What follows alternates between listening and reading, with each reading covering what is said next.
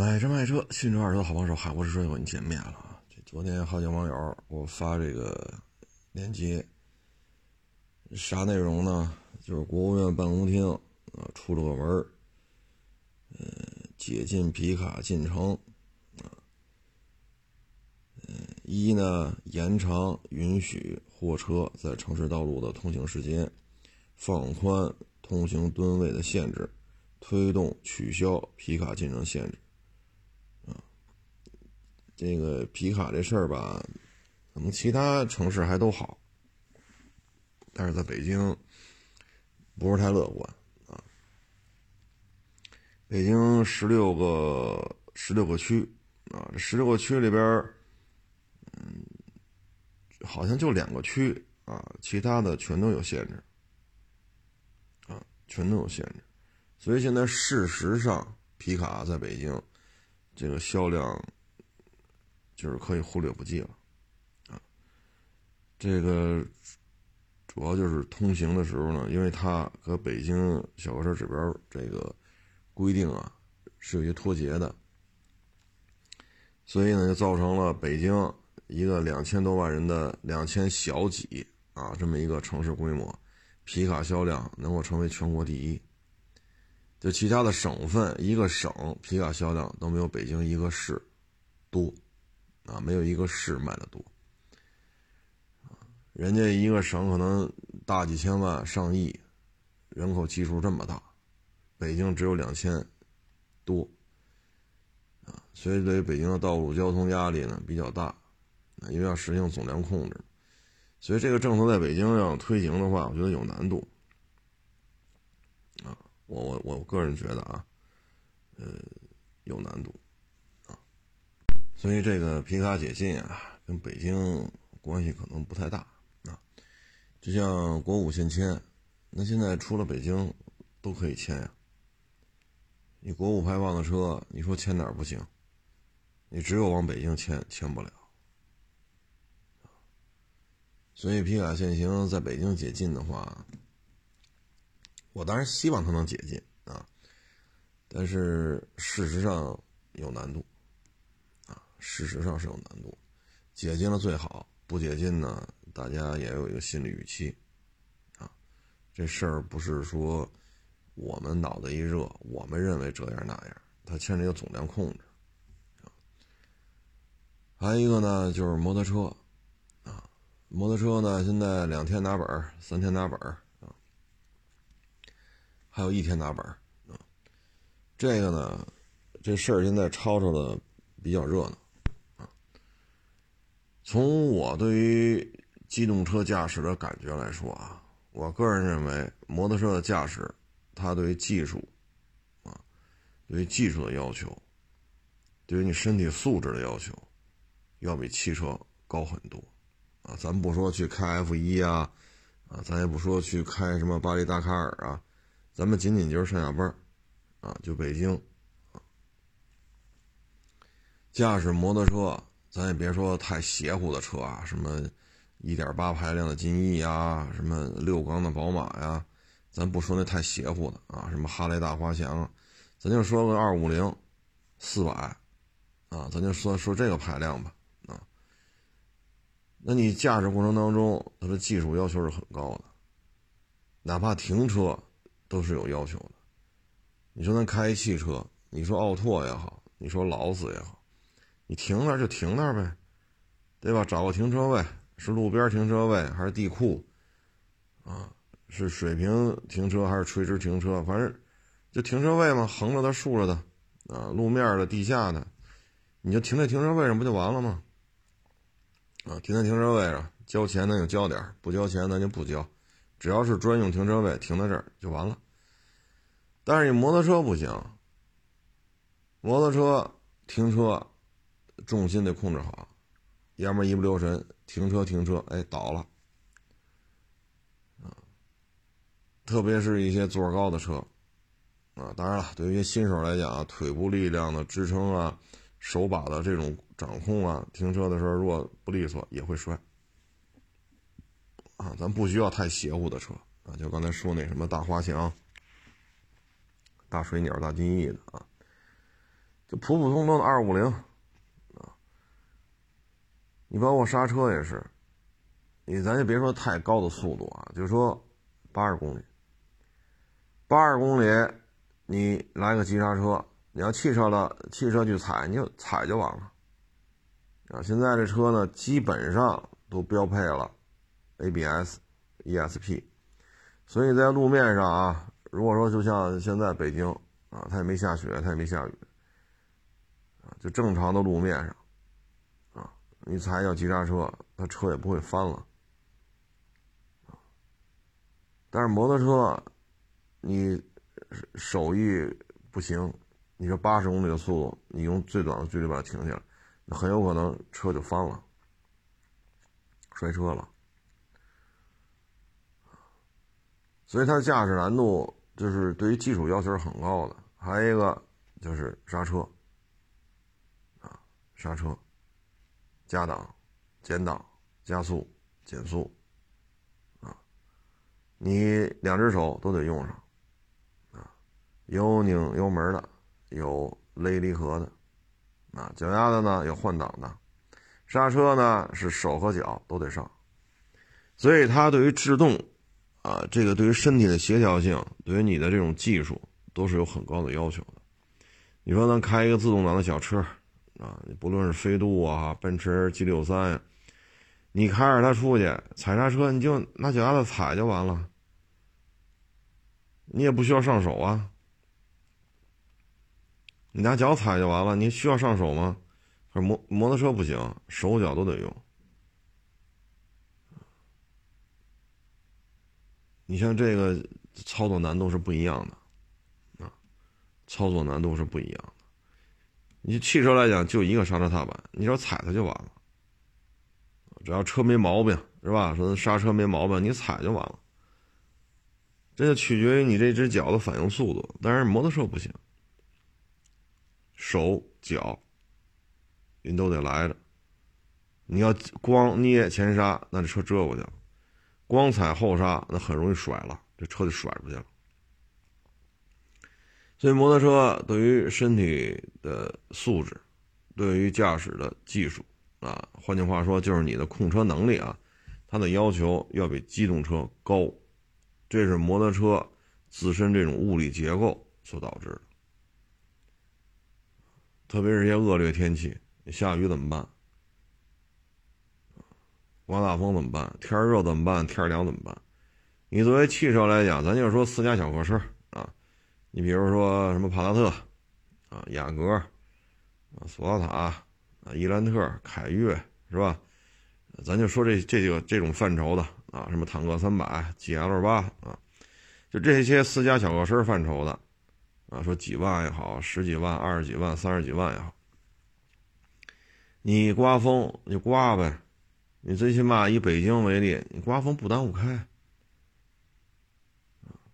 但是摩托车可不行。横向的这种风吹过来，如果风都不用说十级八级，北京很少这么大的风，五级风，啊，这在北京就不算罕见了，五级风，啊，你说在五环上，啪，你你东西向骑行，这风是南北向的，那对于你骑行来讲，如果时速六七十、七八十，这都是有危险的，这风咵一吹过来。再一个呢，就是下雨。你作为汽车来讲，有雨刷器，打开雨刷器不就完了吗？你怕玻璃起雾，你吹吹风，把空调调一下，吹风挡，慢点开就完了啊。但是对于摩托车来讲，这就不行了啊！你摩托车头盔，你这面罩拉下来，你就这么骑行，风不吹眼睛。但是下雨的时候，你这面罩也都是水珠啊，你总不能头盔上再装雨刷器吧？再一个呢，就是俩轱辘，下雨之后，你在急刹车的时候，它更危险。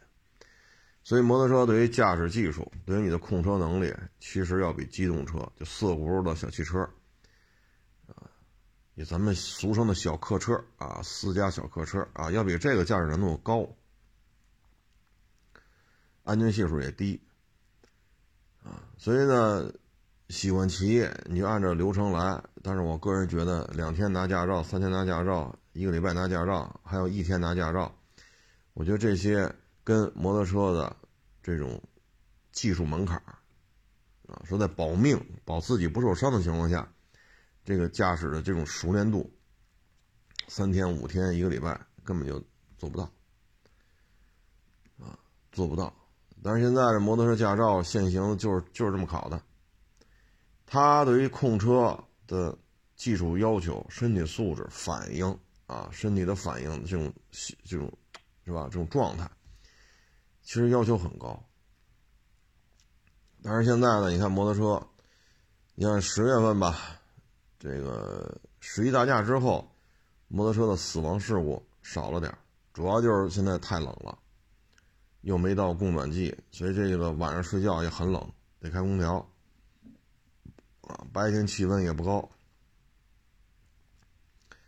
所以呢，十一大假之后，摩托车的道路交通死亡事故呢有所下降，主要原因就是天凉了。你要到十一月份，那可能周末去跑山的人就更少了，因为十一月份北京的温度夜里就会低于零度。所以那会儿温度会比现在还要低。你现在北京最起码晚上不结冰，那晚上冷也是零上几度啊。如果说晚上都降到零度以下了，那你白天出来骑车，你白天骑车的时候可能对于身体的可能就更难受了啊。所以那时候骑摩托车少了，除了外卖呀、快递呀、闪送啊，那可能骑的越来越少，那相应的死亡事故也会降低。那十一期间这些死亡事故呢，就这么几种，和机动车发生碰撞，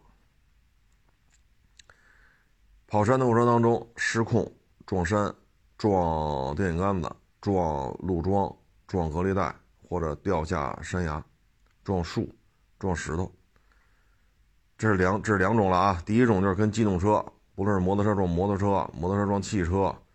还是摩托车撞村里那个三轮车，反正就是和机动车发生撞碰撞。第二种就是自己失控了，啊，你你听刚才这些失这些撞这些东西，那就是失控了。在跑山过程当中，这就是失控。还有了呢，就车发生问题，比如骑行过程当中突然轱辘抱死，突然轱辘抱死，骑行过程当中发动机突然失去动力，骑行过程当中。那不是链条传动吗？轴传动和皮带传动的少，基本都是链条传动。那链条传动，链子折了，啊，这个就导致摔车，摔车之后造成人员的这种伤害，啊，那这里边呢，我觉得车的质量肯定第三种跟车的质量是有关系的，啊，骑着骑着发动机防冻液滋了。啊，要么骑着骑着喷油了，要么骑着骑着减震折了，要么骑着骑着刹车抱死了。你这个说跟车质量没关系，那就不合适，啊，这是品控的问题。至于说机动车碰撞呢，这个咱就不好说了，因为谁的责任都有。你看之前最热闹的那个，对吧？那个摩托车迎面跟一个跑山嘛，过了实线跑逆向车道过弯，对面来一。奇骏，香槟色的，邦机撞人家奇骏右前大灯了，那你肯定是逆行啊。因为视频里那辆奇骏就没过线，就一上一下嘛，山山区嘛。你撞人奇骏右前大灯，你肯定是越线了嘛，然后嘣儿，人就掉下山谷，摔死了。这就是咱就不说谁的责任了啊，因为人死了，咱就不去掰扯这个了。这个是一大类，这个是跟驾驶技术是有关系的啊。要么你就像机动车有违章。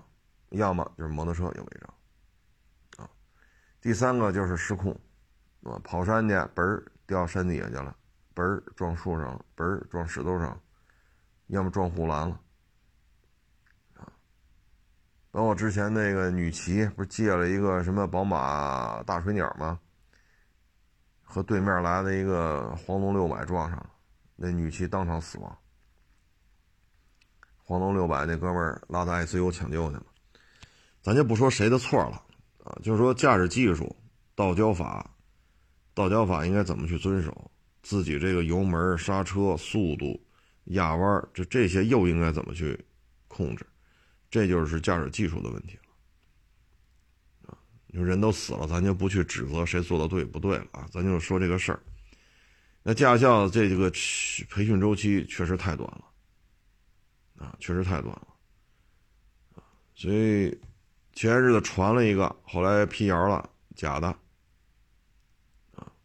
但是我认为呢，两轮是两轮，三轮是三轮，啊，因为两轮和三轮摩托车拐弯重心控制是不一样的，啊，所以不要说能骑三轮，驾照就自动覆盖两轮，这样做。和实际的这个车的这种结构、实际的骑行的技术要求，它是有巨大的差异的所以你看大客，它是专门驾照，对吧？你像我这个当年算大货啊，开个十几个座的啊。说您是小客车，那你只能开个 G L 八。你说你开考斯特就不行，你就别说开大金龙了，是五十多个座的。它这是分级别的，啊所以摩托车这个呢，我觉得两轮、三轮摘开，然后两轮也要分排量，啊，你比如说五十 cc 的轻便摩托，当然现在几乎没有什么车，没有什么车可卖，因为制造成本并不低，但是呢，受到更多的限制，啊，所以你也得考驾照，就算了，所以当然就有这么一项啊，五十毫升。嗯，然后往上就二五零，二五零别到六百，六百到公升，公升级以上，应该是这么做，啊，应该是这么做，否则的话，你说现在天凉了，很多不出来骑了，因为确实冷，啊，尤其一些女骑是吧？到了这个季节，那厚厚的这种骑行服里边非常厚的保暖的衣服，你往上一穿。你显不出自己，是吧？腿有多细，腰有多显不出来了，那不美啊！啊，你不能说，好像夏天的时候扒个屁股看裤衩上身穿的好，上身这这件衣服比口罩大不了多少，冬天没法这么骑了，不美了，没有流量了，啊，所以冬天的摩托车死亡事故会降低，我觉得。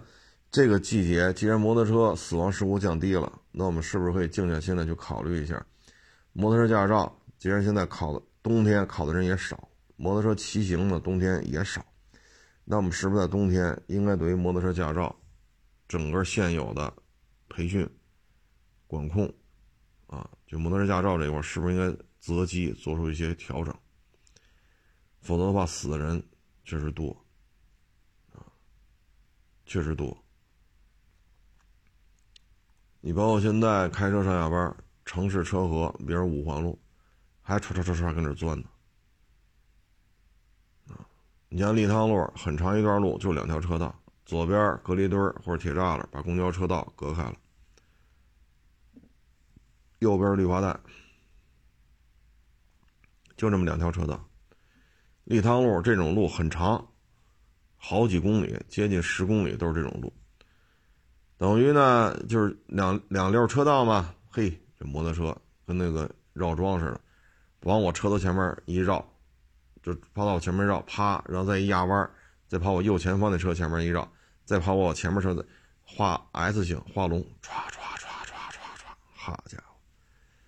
我说这车要这么骑，但凡哪个汽车有个有个刹车有个并线，就您这么画龙，危险不危险？所以现在呢，安全意识可以说，我需要维护我的权利的时候，我就不提安全安全的问题啊，我就是想怎么骑怎么骑。一旦我受到什么伤害了，那你对方就是谋杀呀，这个那呀啊。昨天吧，还一网友来卖他那车啊，这他那车呢？曾经发生过一起事故，我就看着就挺有意思的。昨天呢，跟这网友聊，我说：“您这车这这做钣金是啥情况啊？”嗨，别提了，主路和辅路啊，中间有绿化带，一两米宽。然后呢，他从主路正好右转车道，他就右转，右转呢，因为有一两米宽的绿化带嘛，所以他就慢慢开，看了一眼，没有自行车、电动自行车什么的，所以呢，他这时候就啪，我就往前就走吧，他就看了，确实看了，啊，确实看了。后来调那公共监控，是因为这发生交通事故了，他确实也停这儿看了，也明显一个减速，站了一下，然后又加速往前开，这确实是回头瞭望了，啪，一摩托车过来，一下就撞上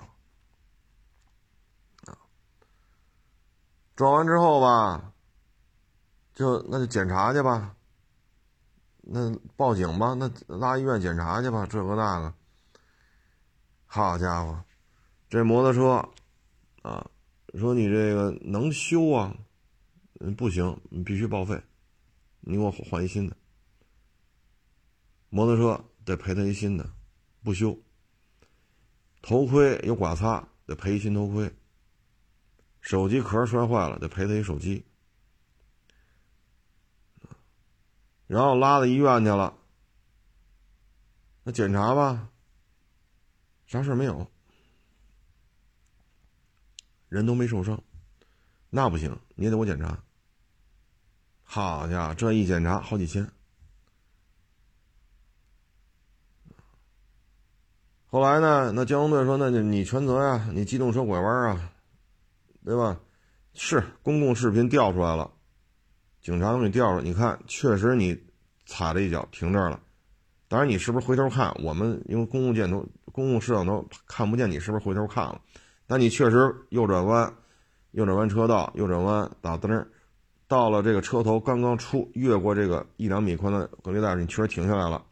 停下之后，然后又往前走，但是这个时候你还是转弯，人家就还是直行，那就是你全责，全责就这种情况啊，人没有受伤的情况下，要赔他一新摩托，赔他一头盔，赔他一手机，啊，然后全套的检查。啊，然后骑行服又刮擦，还要赔一套骑行服，那这就没法弄了。后来他说：“你说，这这是这全都得赔吗？”我说：“那交警说了，你全责。”对方提出了，交警不管这头盔刮擦了，蹭了两道，头盔需不需要赔新的？这交警队不负责这个，交警队只出事故责任认定书，你作为机动车驾驶员，你就是全责。那你就赔吧。对方提出要求，你认为不合理，那只能上法院了。走保险呗，那能说什么呀？头盔人都人一点伤没有，送到医院是非得做担架。哎呦，这那哼哼唧唧，喝都快不省人事了。医生检查完说啥事没有，噔噔自己站起来了啊，没事啊，没事那那那就算了，开变相条。嚯！这网友讲话这反差也大了点吧？推的时候以为都要死了呢。怎么检查完？医生说没事，蹦蹦自己就跳了啊！没事啊，那我开点变压条吧。哈哈，给我们这网友给吓坏了，说这是诈尸了是怎么着？这个，那最后那就赔吧，啊，那找保险公司吧。那你这玩意儿你是怎么弄啊？这么撞一下人没事我得赔你新摩托，赔你新头盔，赔你新手机，赔你新骑行服，赔医院得赔你大几千块钱的检查费用。弄得跟要死了似的，结果一说检查，医生说没事儿，没检出没检查出任何问题来，腾腾就跳下床来了啊，没事了，那开开个面条吧，我回去歇你吧。所以你说就，唉，就有些事儿啊，我说那走保险吧，走走走保险吧，那你能说什么呀？他的骑行速度，你天儿说说黑不黑，你往右侧看这一眼，你视线所能看到的范围是有限的。啊，因为在这来的过程中还有几个自行车、电动自行车，你觉得他们那距离和他们那速度撞不上你，但是他们后边有辆摩托车，而这几个自行车、电动自行车在那晃荡，给你挡住你的视线，你刚一启动，他就从后边绕过来，这一绕过来就撞上了。所以你说这行为啊，咱也不做评论了，就跟各位做一个分享。啊，这种事情越出越多，这种事情最后演化成这个样子了，啊，说头盔、手机、摩托车、骑行服，好家伙，全得赔你新的。如果这个事情这么演化下去的嘛，这个摩托车的好感度就会迅速的降低，啊，就会迅速的降低。嗯，这东西就随缘吧，啊，这东西就随缘吧。将来呢，也都有开汽车的时候，啊，将来也会有开汽车的时候。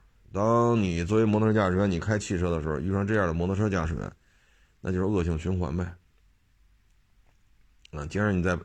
你在陪他，啊，所以现在呢，这个我觉得法律法规加点技术，这是一方面；另外一方面就是心态的问题，啊，我觉得有些时候就是心态的问题，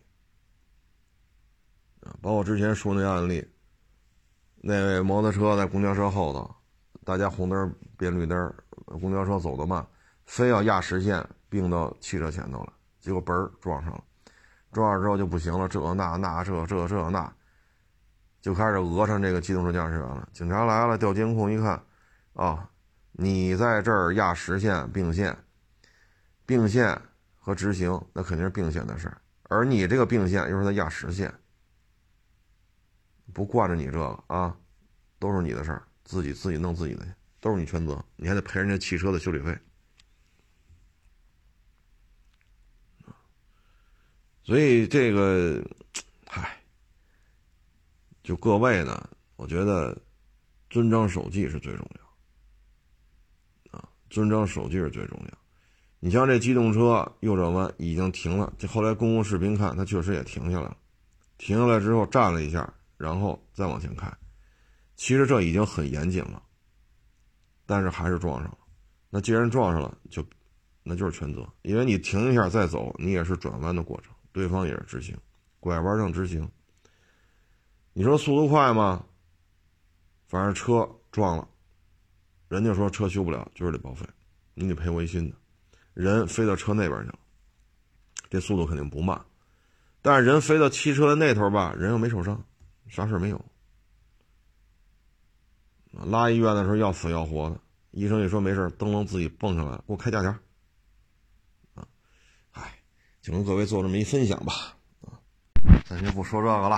啊，这种事情，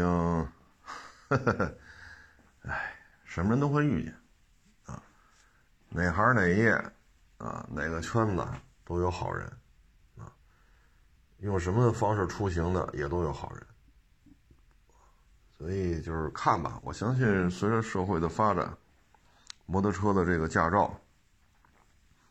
应该会越来越规范，啊，嗯，接下来呢，就是这两天北京地面上的一件大事儿啊，二手房公开的挂牌量就是代售二手房超过十万套，其实九月份就超了，啊，现在因为有些房源呢是前台不让展示的，啊，种种原因是不能展示，你说到店去聊。说我就想要某某某小区和某某某小区，就这一片啊，就是仨小区五个小区的。你现在房子我都不满意，哎，他跟你说这还有不能展示的，但是也是挂牌销售，没问题，手续合法啊，产权清晰，啊，没有什么诉讼这个那，但是种种原因不能公开展示。那现在呢，这个如果加上不能公开展示的，差不多十二万套，啊，公开展示的已经过十万套，是昨天。现在这种情况呢，造成的原因吧，咱用一下对比。去年下半年呢，对于房产呢进行了一个严格的管控，包括去年夏天、秋天，有网友跟我说，哈，办了一分期付款买一个二手房，也不是什么豪宅，是吧？这这这房价总款总价款就几百万，付一部分贷一部分，所以你听这价位，在北京就这价位肯定不是豪宅了啊。就是老百姓自己改善一下嘛，两居换三居啊，也不是大平米数，也不是豪宅，分个分期，这个哎，审核这个贷款呀，就别提了。那今年呢，就非常快啊。这个为什么这么多挂牌量呢？我觉得去年下半年管到这样了，也是八万大啊，前台能展示的挂牌量八万大，啊，那现在呢挂牌量过十了，如果加上不能展示的过十二了，这是什么原因呢？首先呢，就是有些人由于将近三年的这个疫情，啊，他的收入下降的比较明显。之前呢又做了比较高的杠杆，啊，你比如说原来啊月薪五六万，啊年终奖就发你俩月工资或者仨月工资，啊相当于十四薪十五薪，啊那你一年五六万不是一个月五六万，或者一个月四五万，那你要这么工作的话，那一年。六七十万，是吧？这总有了。那你一个月还个两万块钱房贷，这就不叫事儿，啊。一年挣六七十，还个二十多的房贷，那不耽误吃喝。那现在不行了，那可能五六万的工资没有了，那可能现在一月就两万。那你房贷可能两万二、两万三，那等于你这月啥也啥也不干，不吃不喝，只负责干活。你挣的钱都不够交房贷的，这马上入冬了，马上就该供暖了。你每个月的物业费，啊，你这供暖的这个供暖费，啊，像北京的话，一平米正常的情况下，一平米三十，就是集中供暖。那不用大房子，一百平米也不算大吧，三千，供暖费三千，那物业费是吧。所以他负担不了，负担不了的话，你再加上上有老下有小，啊，那那没办法，那只能把房卖了。你不卖，你也没有什么好的解决方案。因为现在这种情况，你说我这两万一个月辞了他，找个三万的，三万干半年辞了他，找个四万的，没那戏，没那景儿，没有那种可能性。一几年行，啊，一四年、一五年、一六年、一七年、一八年。一九年也凑合，就互联网啊，就就是这么来回跳。我在这挣一万八，干一年，啪，我属于有经验了，是吧？到那儿两万五，再一蹦，好，三万三，再一蹦四万，哎呦我老天呐，三四年的功夫，小伙子月薪一万来块钱就变成五万了，三四年的功夫，你再蹦蹦，是吧？你再赶上公司上市啊，您弄点股权激励，好家伙，您这。年薪大几十万不说吧，手里还有个几百万的股票的这个，啊，不管能不能变现吧，反正给你了。这种人很多，一几年他说这样事情在北京太多太多了。那你这参加工作这十年，你可能一直就这样，那就买吧，一个月还两万多，对吧？还两万多房贷算个屁呀！但是现在不行，啊，还有这些小业主。啊，你比如做买卖，你做了高杠杆了，你原来可能一年挣三五百万，你现在一年挣三五十万，现在还能挣三五十万的还不错，那有的都做不下去了，那你这房贷也还不上，所以就没办法卖房，啊，卖房。还有了呢，是因为不在北京混了，啊，因为牵扯户口的问题，现在北京一直在做减法嘛。啊对于人口的疏解，啊，一些大单位、大企业的这种疏解，最近一直在做这事儿。所以呢，你说做积分落户吧，觉得太慢了，啊，太慢了。你孩子都该上学了，你这积分落户的事儿还没搞定呢，你能不着急吗？所以他觉得现在北京房价这么高，当年买的时候，比如十年前，是吧？你海淀学区房两三万一平，你买的，现在十一二万。那你觉得这个七八十平的房子，对吧？我能卖了差不多一千个，差不多一千个，啊，或者九百，或者一千。我拿这个拿在北京做横向比较，七八十平这确实不算大，但是我卖了之后拿一千万回老家，或者说去一些，你比如珠海。对吧？啊，你比如说苏州，啊，你像这些城市呢，经济活跃度也挺好的，但是房价并不高，啊，你像苏州离上海多近呢？坐高铁时就一站，啊，经济发发达的程度在这儿了，啊，像珠海，这地儿也挺好，风景、气候，经济发达的这种状态，啊，那肯那肯定不是贫困山区，你放心吧，那经济水平不低。你去那儿谋份差事，对吧？你拿着这一千万的房款或者九百万的房款，你去那儿反正也落不了户口嘛，你去那儿买套房，啊，那你可真是在当地这就能买一个相当不错的房子。你在当地这个价钱就不是七八十平了，啊，买完了还能剩不少，啊，还能存银行吃点利息，找份工作。山清水秀，经济活跃度比较好，非常宜居，也不拥堵啊，也没有这闹心事儿啊。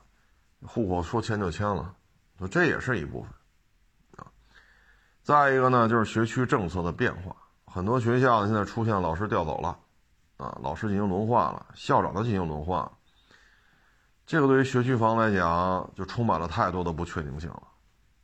你像有的楼盘，我就不说哪个楼盘了，十七万一平买的，三环边上十七万，买完了应该是小区对门那学校，结果你买完了吧，不让你上。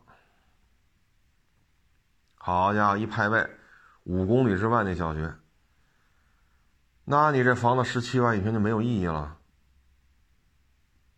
对吧？所以说现在教育政策的调整。对于这些都是有影响的，啊，说十七万一平新房子啊，说不到十年的楼龄啊，户型啊，人车分离啊，容积率啊，车位啊，啊，离地铁的这种距离还都不错，那 OK，你有自自住的属性啊，但是现在老破小就得分怎么说了，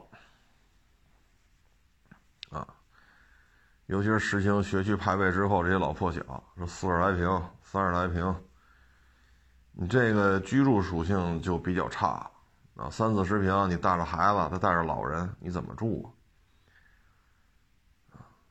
所以这些老破小现在的流通就不是那么，不是那么畅畅快了啊。所以现在呢，这些房子吧，啊，我觉得之前咱说过，哪些房子还是比较稀缺的。像这个呢，你比如说像南城，啊，之前一直说就是宋家庄和丽泽这俩地儿的房子还是比较坚挺的。你别看学区差点，但这两个新建设的区域，宋家庄呢属于北京市政府砸钱做的，因为你不都不能去北城吧，南城也得发展呀，你不能都都居到西二旗五道口去吧，你也不能说全北京都扎到望京去吧。所以宋家庄呢是北京市政府弄的这么一个项目，那立德桥呢属于国家级的，所以很多中字头的银行、中字头的保险啊这些大的企业都搬到立德桥去了。还有就是华为，啊，所以立德桥呢属于国家的这么一个要办的这么一个新区，啊，宋家庄属于北京市，所以这两个地方房子还是比较坚挺的，因为它有持续不断的。就你听这名字，中字头的什么什么银行，中字头的什么什么保险，这就，啊，这个哈，这种单位的这种薪资水平就在这摆着呢。那这些单位一来，来三十家、五十家、八十家，好家伙，库嚓全，全搬到这儿来。你说，这是不是一个高薪产业？有很高薪水的，薪资待遇不错的，高薪的这么一个职场，在这儿已经形成了。那这样的房子它自然就坚挺，所以你看长安这个长安街以南，我们就说丰台吧。你丰台这一片就这儿坚挺，啊，价格坚挺。所以说你要说买其他的地方，什么青塔，是吧？总部基地，啊，或者再靠南一点啊，南四环、南五环，那就不如这儿的价格坚挺。所以还是得看区看区域，这是国家在砸钱，啊，因为这么多中字头的保险，这么多中字头的银行，那不是说咱们，所以买的时候吧，之前有网友聊了，啊，说这个南四环哪儿，南五环哪儿，我说这确实有难度，买完之后你说大的跌幅吧，它也没有，你是五百万买的，你上半年五百，下半年四百八。转过年来，这房子卖四百六十五，你说跌幅大吗？也不大，对吧？五百万去年年初买的，现在这房子卖四百六十五，你说赔多少？也没赔多少，三十多万。但是他老这么掉，你也难受啊。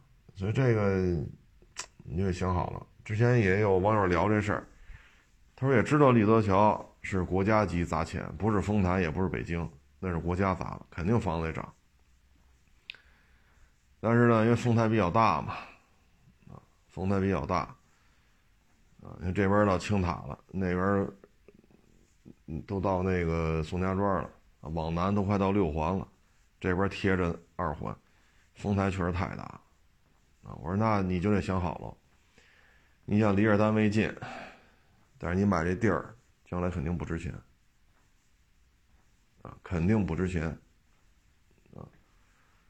所以你在这种情况之下呢，只能是自己来拿捏了。反正自住也无所谓，你总得有个窝嘛，是吧？至于说其他的，像丰台的亮点就是宋家庄和李泽桥，而且李泽桥现在比较猛啊，因为。每个月都有中字头的企业入驻，每个月都有，这也不是说咱们一句话人就来的。这种企业咱们可指使不动人家啊。说五十家、六十家、八十家、一百家，这个力度是相当高的啊。现在呢，你说海淀也是，你说西直门外是吧？北二环外，你一竿子捅到北六环去。啊，什么知春路、知春里，是吧？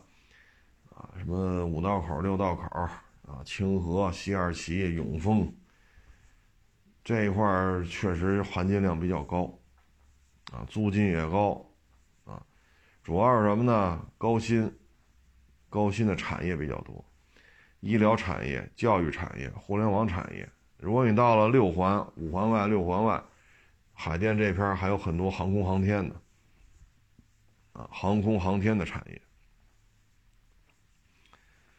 所以它的这种就业的覆盖面很广，教育口的、医疗口的，是吧？互联网的、航空航天的，啊，等等等等，啊，由于这边高新的产业比较多，所以捎带手，你看什么餐饮呀，啊，相关的一些配套的这些，它也有发展空间。但是海淀呢也得分，啊，也得分哪儿？你比如说田村，啊，这儿的关注度，它就跟西二旗、五道口、六道口，多多少少有点差距。师资水平呢，不是太高，最起码在海淀里谈不上一线，二线都有点牵强。再一个呢，那边偶尔有飞机。在楼盘上有部分啊，田村部分楼盘上面有飞机，啊，然后高新产业呢，在田村这一带呢也不多，啊，所以你说那就是西直门外一直干到永丰，这就是海淀区的价值。你说海凤凰岭算不算？凤凰岭也算海淀。你上那儿买房子去，那差点，那就差点意思了。啊，田村呢也不便宜，基本上也得十万左右了。十万左右了，十万的话，西二旗十万，十一万也有很多楼盘。你田村如果也十万，你就得看了。如果你家庭重心在西边啊，比如说，是吧，亲戚啊什么都在西边，那你可能住这边方便啊。所以这海淀也得也得看，基本上就是北二一直干到永丰，就这一长条这中间有若干所名校。从幼儿园开始，一直到大学、名校、若干所、大医院，对吧？大企业，啊，所以海淀呢，现在如果说是次新，啊，比如说十五年以内的楼龄的，啊，带个车库的，车位有保障的，最起码这产权车位我买下来了，我这车就能停这儿。你像这种的，那基本上还是。比较坚挺的，啊，比较坚挺。现在呢，对于影响呢，可能就是昌平南边这一块回龙观，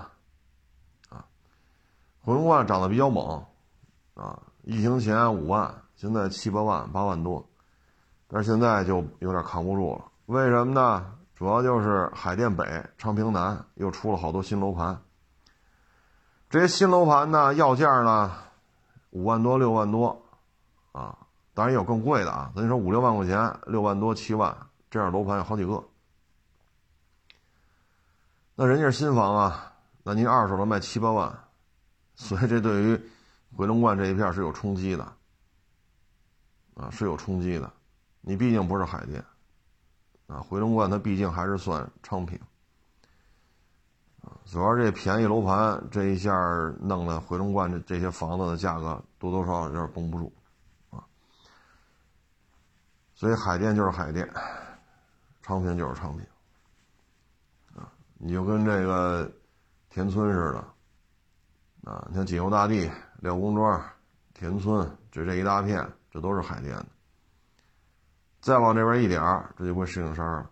那这边就是五六万，五六万，六万多。过了马路那边归海淀，八万，老破小啊，八万多。新一点的楼盘，地下车库，这个那个，基本上就奔着十万了。所以这个就是有区域差异的，啊，但海淀最有价值的应该是。北二环外到永丰，现在最火爆的可能就是三环、四环、五环，啊，清河呀、西二旗啊，就这一片啊。朝阳呢，国贸周围真是分差挺大的。你要以这国贸为中心，别多了，三公里画一圈以国贸这楼啊为中心，三公里画一圈你看这楼价差距就非常大。啊，咱就不算别的区啊，因为朝阳画三公里有可能画到别的区，咱不说，咱就说朝阳区啊。所以这还是分房子啊，分分户型，分楼盘啊。那朝阳区火爆的呢，就是国贸周边啊，然后就是朝青、朝阳公园，然后这边就是从太阳宫一直干到新北苑。新北苑这边呢，也是拔的比较快吧。啊，也十一万，这拔的确实有点快了，啊，嗯，望京这边呢，我个人感觉，嗯，周边开发的区域吧，你看周围开那楼盘，我不说叫什么，咱别得罪人，没有地铁，这个接受不了，啊，这接受不了，因为你去望京上班去，你要开车去，好家伙，您这停哪儿啊？望京办公场所的车位少之又少，啊，少之又少。那你说你怎么弄啊？啊，所以你只能坐地铁。望京地区的地铁站还挺多的，好几条线都在望京这儿。那你搬到望望京外边去了，没地铁，你上班怎么弄？啊，离望京也不远，几公里，走着累点骑自行车也不近。开车停哪儿啊？所以望京就看周围规划吧。将来要有了地铁还行啊。望京现在也是拔的比较猛，但是我老觉得望京是有是有人在炒房，我老有这个感觉啊。所以望京这个主要是看您在那边有没有发展。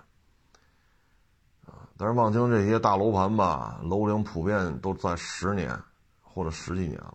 那基本这奥运会那会儿或者一一一二的，一五一六的楼盘已经很少了。所以望京的可供开发的土地现在基本上没看出来哪块地还能盖楼。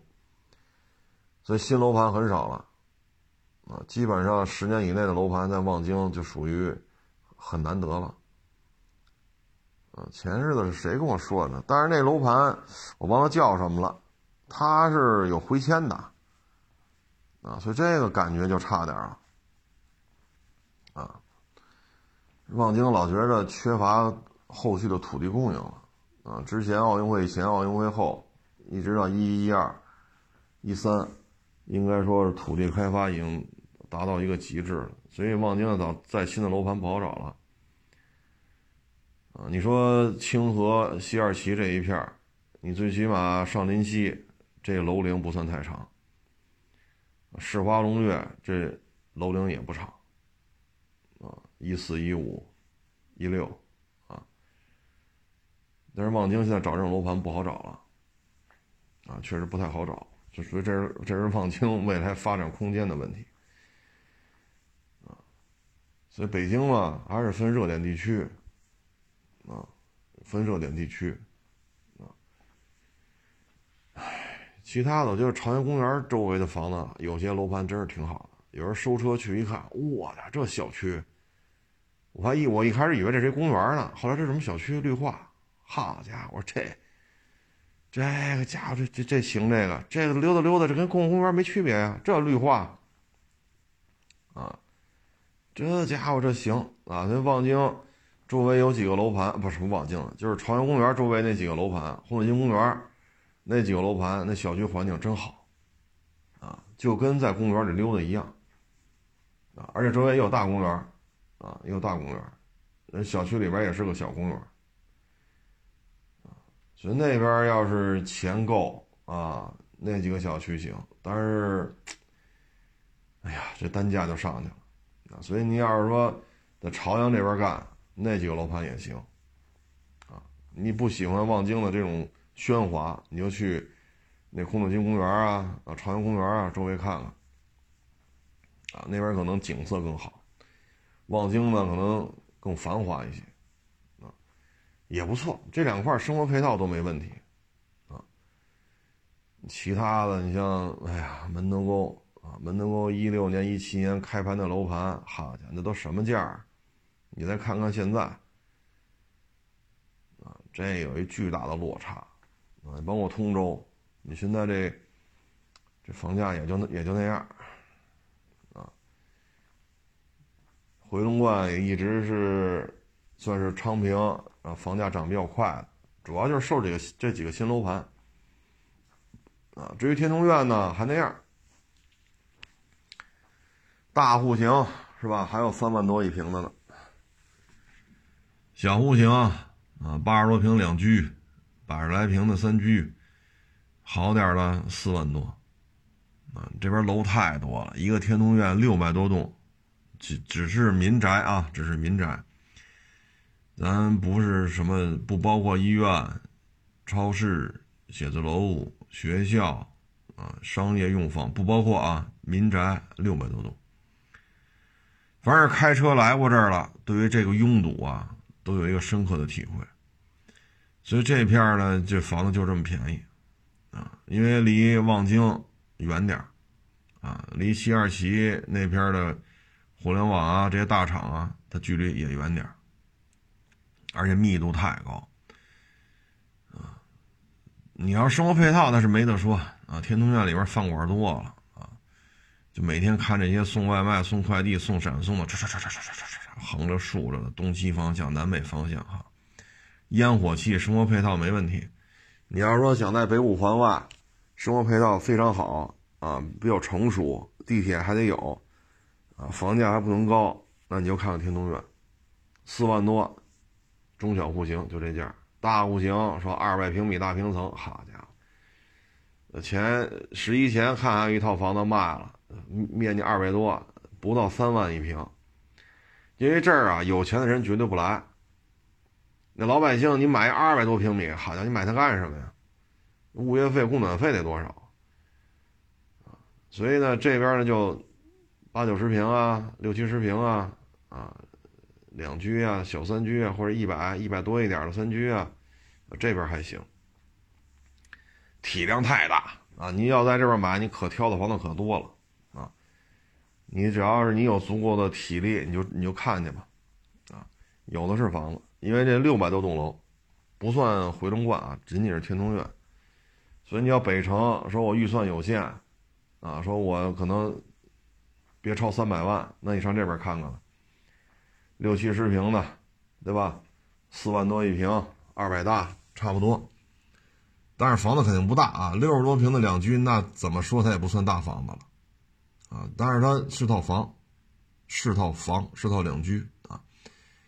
六十多平的找找能找着，二百多万总价不超三百是能做到的，啊，你首付一半的话，掏个一百小几，贷个一百小几，啊，嗯，反正这这是能能够实现的，这是可行的，啊，但你要说这儿能不能涨到八万，哎呦，这咱就不好说了，有没有这种可能性呢？有，那是猴年马月的事儿了。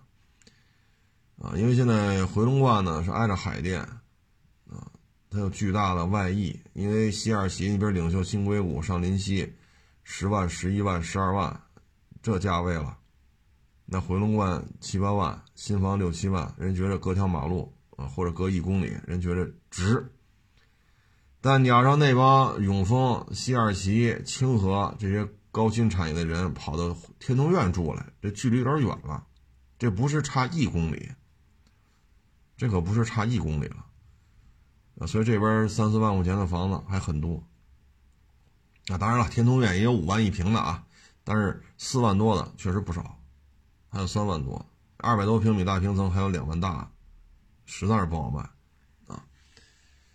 你看这边二百平米、二百多大平层，你再上朝阳公园、红领巾公园啊，还有什么融科橄榄城，啊，保利，啊。你你你上那边看看去，啊，放海国际，你看那儿的二百多平，你再看那社区，你再看天通苑，好家伙，都二百多平，他他就卖这个两万大，他他是有原因的，啊，很难卖出去，啊，所以你要是在北京发展的话呢，你你就看你你在哪个区域买吧，你现在门头沟这房价还是很很麻烦，很麻烦。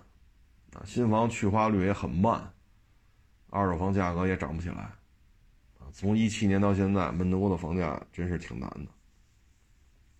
的，啊，石景山说干到八万一平、九万一平，这确实有，啊，新房就卖这价，咱不能说人不存在，人确实有，啊，但是石景山呢后继乏力，没有好学校，没有高新产业。也没有大量的国家或者北京市的这种投资，你就一冬奥会，冬奥会完了就完了。嗯，就是宜居，它毕竟是城六区嘛，对吧？属性来讲，这算城六区。宜居的角度是没问题，石景山很宜居，人口密度很低。一个天通苑六十多万人，全石景山户籍才五十二万，天通苑才多大呀？石景山多大？石景山的面积比天通苑大多了，大若干倍。石景山才五十二万人，天通苑就这么点儿，六十多万。所以你要是人口密度低，对吧？想清静，啊，别到哪儿好人挤人，人挨人，那你就去石景山住去。四五万的房子有的是，还有三万多，就地铁站边上还有三万多呢。你比如莫日口。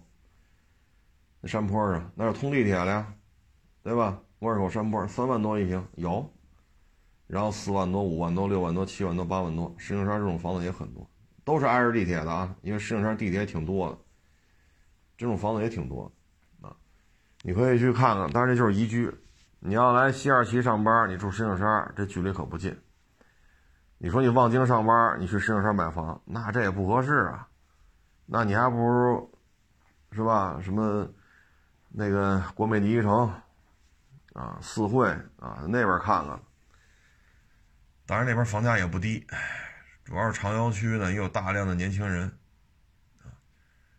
你看妇产医院嘛，就能看出来。因为我们这也也都有网友，他干什么都有。你看海淀这边的妇产医院，哎呦，忙的哟，生孩子这事儿弄得忙不叨叨的。因为海淀区有大量的年轻人在这儿。啊包括朝阳这些热点地区的，你看妇产科、儿科可满当了。但是有些区这妇产科就没活生孩子很少。年轻人应该在这儿吧？是，但是这儿挣钱比较少，啊，人家直接就去城六区了，或者说去昌平南，啊，人上那边住，上那边，那肯定在那边生了就。对吧？咱也没说生孩子必须回回本区，那就近呗。所以有些妇产医院就没活有些妇产医院忙的恨不得都休息都都都保证不了。你通过这能看出来，那海淀这热度就是高，你从妇产医院就能看出来，所以大家说买房也不容易，一辈子能买几套，对吧？咱也不是说家里好家伙，几十个亿小目标，咱家里不是没这家底儿吗？所以买的时候一定得想清楚，啊，因为也有网友跟我聊了，他说：“你看啊，一五年，啊，人家在。”清河买的房，我在门头沟边上买的房。那我当时买这房，我觉得又新又大，环境又好，山清水秀。但是这几年过去了，人家西二旗的，人家那个清河的房子十亿，那门头沟的房子没法看了。那现在都想卖了，再次置业，人那房子能卖一千多万，那咱这房子呢？不赔就不错了。买是多少钱，卖是多少钱？但你已经住了七八年了呀，你这损耗呢？你的物业费、供暖费、停车费呢？你这几百万当时如果存银行呢？你还有利息的问题呢？你这房价多少钱买多少钱卖？实际上你就是赔了呀。那现在都想置换大的，人家啪一卖一千小几百万，你怎么办？你卖完了只有人家房价连一半都不到。那现在人有一千小几百万，人在置换改善去。那人家就很从容了，对吧？我可以拿它当首付啊，我再一做分期，对吧？我贷个一两百万，这总没问题吧？我掏个一千二，掏个一千三，掏个一千四，我再贷个一两百万，这这总是能贷下来的。那咱这个呢？所以这这这都是活生生的案例，活生生的案例啊。有些房子啊，我不能说小区，我一说出来，哎，让人家伤心了啊！咱就就事说事儿啊，咱别拿人家的痛苦指名道姓的出来说，这样不合适。咱只说这事儿啊，说一百平米的房子，一七年的时候六百多，您给买了，那现在房子多少钱？四百多。那你当时呢？你当时首付就四百。你贷了二百多，现在这房子多少钱？房子就四百多。那你说都是一小区里住着，你你说你这心气儿能一样吗？对吧？那好，人家呢六百多，人家一五年，人家是吧？海淀某某某人家买的，一五年，那现在这一千多，你怎么弄？对吧？最倒霉的是你俩还同事，你俩还一单位的。天天见，除了周末休息，剩下时候天天见。现在都要卖房，都要改善，那人家卖一千多，所以有些事儿啊，真是。就各位呢，你有一个大的一个判断，就南城，人家长安街一南一北，那北边也是北京的，南南边也是北京的，那就是宋家庄和这个立泽桥。啊就就就就就这两块儿，唉，但是丰台太大了，你有的时候非得跑立泽桥，非得去宋家庄买去，上下班就远了，所以这是很现实的问题。你就得想，我要在靠着宋家庄或靠着立泽桥，我这房子将来肯定升值，不说升值吧，最起码不会哭嚓哭嚓的，是吧？六百多买的，住几年好啊，四百多，这肯定不至于啊。立泽桥、宋家庄这周边的房子。特别是立泽桥，咱不说宋家庄，因为是北京市投的，立泽桥是国家要发展的，所以这后续产这个后劲十足。但是你上班远啊，所以你把这问题自己想清楚。说我就南四环外、南五环边上，守着地铁买一得了，你这么想也没问题。但是再过五年，再过十年，孩子大了，是吧？再过十年，孩子说小男孩的话，领个女朋友回来了。小女孩的话，她就有男朋友了，你再过十年，那这房子这价格可就不一样了。所以有些时候这只能自己去做权衡，我可拿不了这主意，我可拿不了这主意，你完全看您自己了，啊，完全看自己了。因为身边就出过这案例嘛，是不是？你都买的房，人家在那儿买的，你在这儿买的，都住几年。你这不赔就不错了。人那儿好家伙，翻一番，翻一番哪行啊？翻两番，翻三番。所以人这一辈子呀，就这么能买几套啊？啊，位置很重要。啊，位置很重要。你包括之前说那四合院也是，什么叫稀缺？四合院就是一个案例。你说什刹海银锭桥边上是吧？三百平米两进的院子，独门独院，门口能停车，房子户型也很好，大北房，对吧？正南正北，开门开的位置也合适，这就这一套啊。你买了，别人就没有了啊！你说那什刹海边上都是平房，怎么就没有啊？你找一个这户型的，你找一个这面积的。你找一个周围不挨着厕所、不挨着垃圾站、没有高楼的，你找一个去，就这一套。哎，你说隔两条胡同那还有一个，这三百平那一百八，它能一样吗？一百八和三百平能一样吗？啊，那边还有一个那两亩地那院子，你去看房前验资，卡里没有一个亿的现金不让看，那你就消费不起了吧？那故宫边上也有那一亩地、两亩地的大四合院，你卡里没两个亿不让看，谢绝参观。你说看看看都不让你看，它就稀缺性。这四合院就这么多，北京现在有这儿的四合院，不是大杂院啊，一个房本的四合院就这么多，总量就这么多，房产房产局备案的就这么多套，你只能在这么就这么点四合院当中去选。啊，你说那旁边那院子不也挺？那院子八个房门，住着八户，你怎么买？你有这么这么大本事吗？你在北京有八个购房指标，你做不到吧？北京对购房指标是严格管控的。那那院子八户八套房八个房门，你怎么买？你根本就买不了。人这院子独门独院，一个房本，对吧？你有一个购房指标，这院子你就能买。所以四合院是有稀缺性的，啊，是有稀缺性的。说又不挨着厕所，就公共卫生间啊，不挨着公共厕所，不挨着垃圾转运站，旁边没有高楼啊。然后这四合院呢，非常的格局，非常的正，啊，门开在哪儿啊？北房在哪儿啊？这个是吧？一进院子，两进院子呀，这样是稀缺资源。你说我有钱啊？我们家有的是钱，一百个亿啊！我们家有的是钱。你给我来一百套，这四合院就一个，什刹海周周围说出这一次，他他他就这一套，你再买那九十九套没有了，你出多少钱没有了，所以这是有稀缺性的，啊，这就是稀缺性。